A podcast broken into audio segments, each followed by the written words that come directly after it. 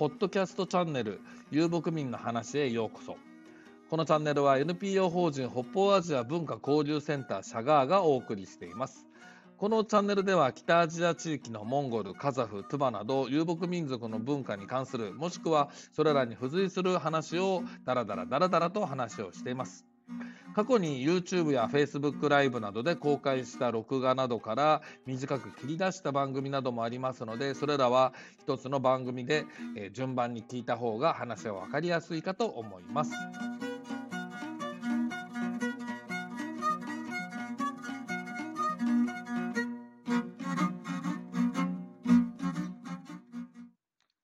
さて、2023年3月10日に岡山県倉敷市にあります古民家カフェスエさんにて、岡山モンゴル文化交流センター代表の石村さんを聞き手に、えー、遊牧文化よろず話と題しまして、Facebook ライブをだいたい2時間ちょっとほど垂れ流しをしました。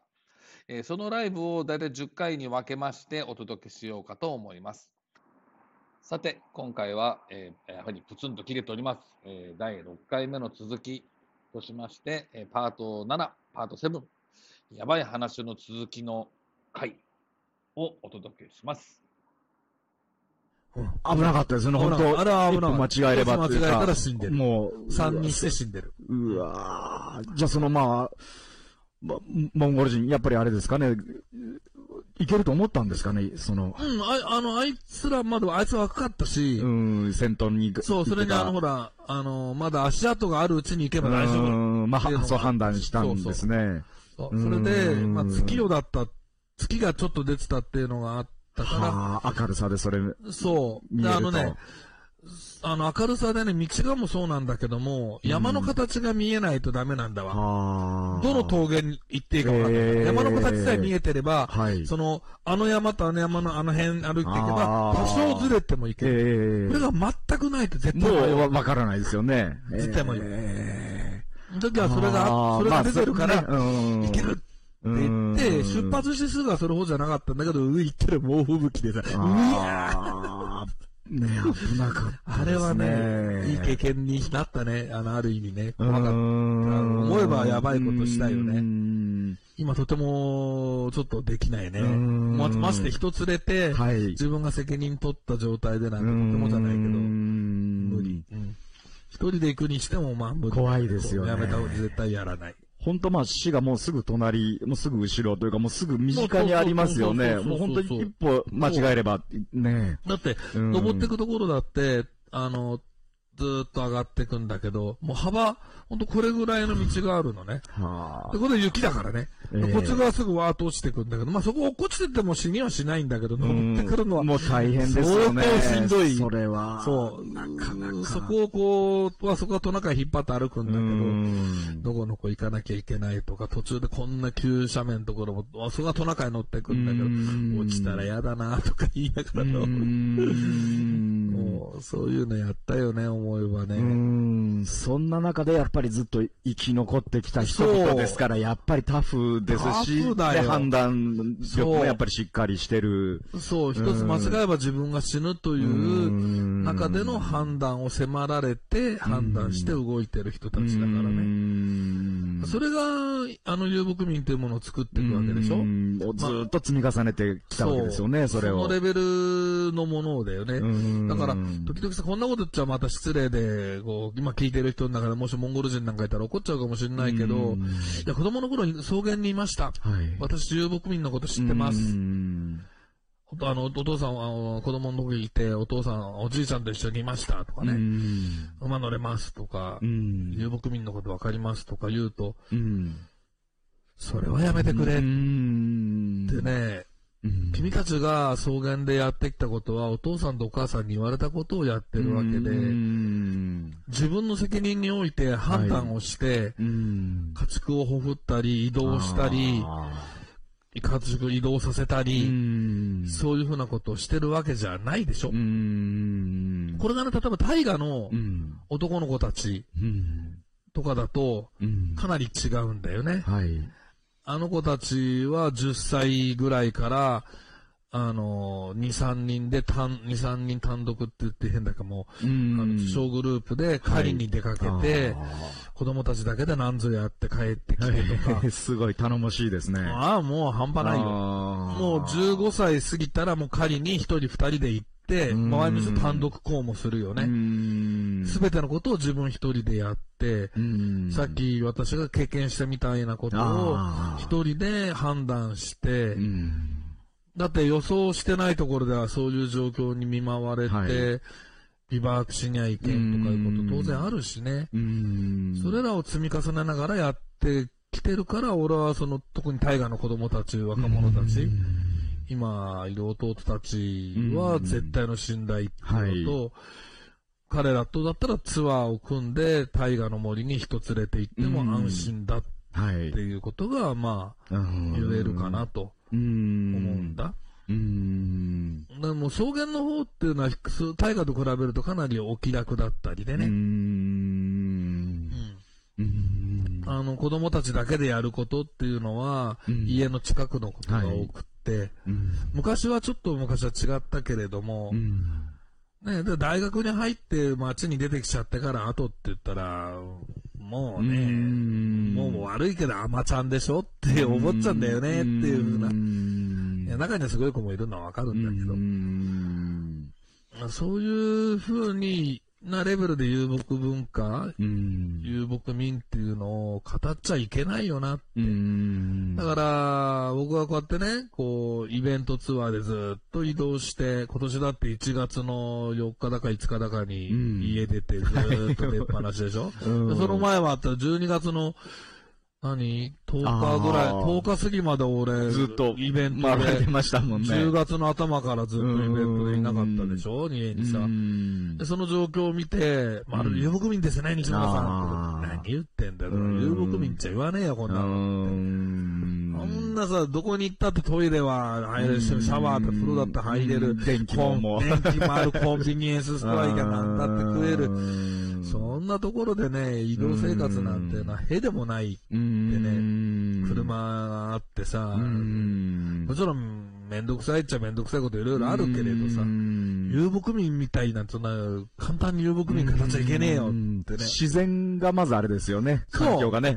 雷も、今日もそんなに多くこないもう、車入ってればね、もう中ぬくぬくしちゃってね。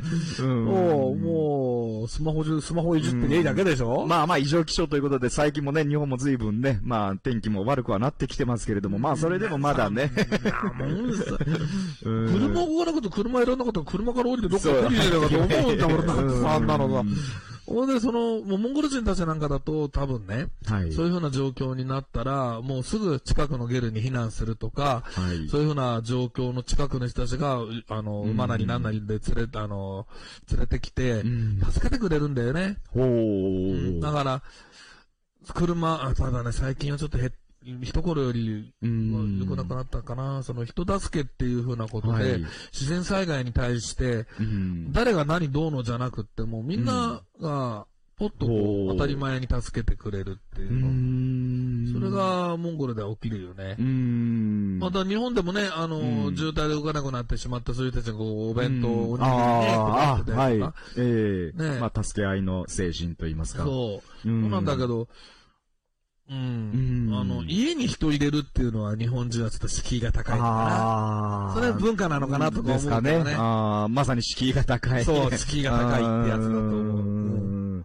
なかなかやっぱりそうですね。一歩ちょっと入るのが。そう、外の人をね、家に入れるっていうのはね。入る方もそうですし、まあ入れる方もあれですかね。ねモンゴルはそういう点ではもうね、じ、あね、もう本当自由と言ったらあれですけれども、まあ大歓迎ですよね、むしろ。困ってんなら入れて、俺あれだもの、草原にいて、まあ、じ、草原のじいさんのところにおった時に、うん、突然こう、ちょっとこわもての男が、遊牧民がボンと入り口から入って、サイマイのとか、えー、とかってね、えー、で、うん、なんだっけ、な、な、馬見なかったかとか、えー、俺は見てんねえけど、じいさんどうしてるよ、みたいな。でもいいから座れ座れとか、じいさんがね、座れ座れって座らせて、で、どこから来たって、あ、どこどこどこどこどこね、え、いくつ入れて、いや、いくつどうしたちゃうのめちゃうのめ。ですよね、そこでやっぱり、それもおじいさんさんが入れられる。お母さん、お母さん、おばあちゃん、女性がいる。で、そう、もう、お茶を飲ませてる間に飯の準備が始まるよね、当然ね。で、どっちど、どっち、どんな感じだ、そっちの方のそうああ、こっちはこうだ、あれこうだ、話して、で、ご飯が出来上がって。はい。で、もちろん別に食えなんて言われなくても黙って食べるから黙って食べて。ほんで、そのうち酒が出てきて、で、わーって飲んで、俺もそのその場でこう、一緒に飲んで、わーなんて、なんだかわかんないな、この人と。で、でもそのまま、えーとかってみんなで寝ちゃって。で、朝になったら、その親父も、そのお茶もらったら、じゃあなってって去ってったわけさ。その時になって初めて、ねねねそ、そこまでがさ、全然、こう、途切れることなくさ、ずーっと一連の流れで。そこでさ、ねえねえなんて聞けなかった。ひたすらその状況に俺は身を任せて、何が起きるんだろう？こんなことが起きた。だからさっきね、お茶が出た、飯が出た、酒が出た、なんか、の飲んでる、酔ってるわ、騒いでるわ、寝ちゃった。で、ね、目が覚めて、行ってから、ジェイさん、俺誰？って知らねえ。って。はあ。知らねえ人とここまで、こんなに盛り上がっちゃっていいのかっていうぐらい盛り上がってさ、わー言ってさ、うん、かっこいいですよね。すごいよね。えー、本当に悪い奴はいねえんだなっていう感じ。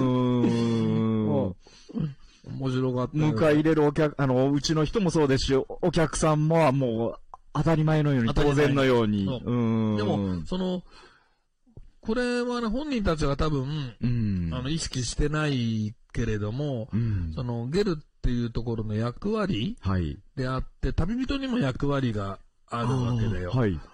ね、あのー、ゲルっていうところにいて、人が入ってきて、その人の疲れを取り、癒し、はい、えー、休ませ、うん、えー、体、えっと、食、エネルギーを補充してあげて、うん、次の旅に送り出すのがゲルというところの、えー、役割。はい。で、外から来た人間は、外の情報を伝えるっていう役割をちゃんと持ってんだよね。うん、だから、入ってくるなりその話でダーッと盛り上がってるわけだ。はい、俺、それ見てね、ああ、なるほどなーって本当思ったのさ。ギブアンドテイクそう、実は完全にギブアンドテイクで、それをこう、じゃあどっちかがそれをやらなかったら、成り立たないような、そんな世界なのかったらそうじゃないんだけれども、でもそれが当たり前な世界だから、ね。あの、何の意識もしないで、来た人は、いや、あっちの草原でさ、こうだ、あでさ、どうだ、あで、こうで、どうで、誰々に知ってるかとか言ったら、ああ、知ってるとか、ああ、そこの奴らはさ、こうだ、あで、みたいな話で、どんどんどんどんこう、芋づる式に話になっていって、で、共通の知り合いをお互い確認し合って、その、あ、あいつの知り合いの知り合いか、じゃあ信用できるな、みたいな部分も含めて、わっと近づいて人間関係がすぐそこで出来上がって、で、やはりそれぞれがそういう役割をします。あの、我々日本人みたいに言葉が通じない文化が違う人間すると、お客さんはもてなされて、当たり前みたいになっちゃったりとか、逆に言えばね。あのー、だから、お客さんに先にお茶を出すのが、日本だよね。はい。モンゴルでは家の主にお茶を出すのが、絶対だから、はい。あいや、出してからやるわけです。その辺の違いっていうものにも、こう、なんかモンゴルってお客の人、お客さん大切にするって言ったけど、違うんだね、みたいなことを言う人がいるわけで、それは違うんだよってね。うん。だから、なんか、そういう遊牧民たちの、その、ルールっていうのかな。うん。そういったのって、うん、そういうところで私はこう見ながら、うん、へーっってね、うん、感じながら来たよね。それも本当遊牧文化の一つの、まあシステムといいますか、ね、スタイルですよね。うん、人が少ないところで、より効率的に、こうこういう言い方しちゃうとさ、なんかなんだけれども、効率的に情報をこう、はい、交換し合い、お互いが安全を確保し合いながら、敵に備える。ですよね。うん。まあ自然災害であったり、なんかですよね。そうそうそうそう。うん。不具合なことを。うん。はい、えー、第7回やばい話の続き、まあ、途中からね別の話になっておりますけどお届けしました、えー、続きの第8番、え、パート8の方はコミュニケーションの形の巻としてお送りします、えー、よろしければどうぞお聞きください。この番組は NPO 法人北方アジア文化交流センターシャガーがお届けしております。活動資金えー、足りておりません。もしよろしければ URL の方からお手続きいただけると大変助かります。よろしくお願いします。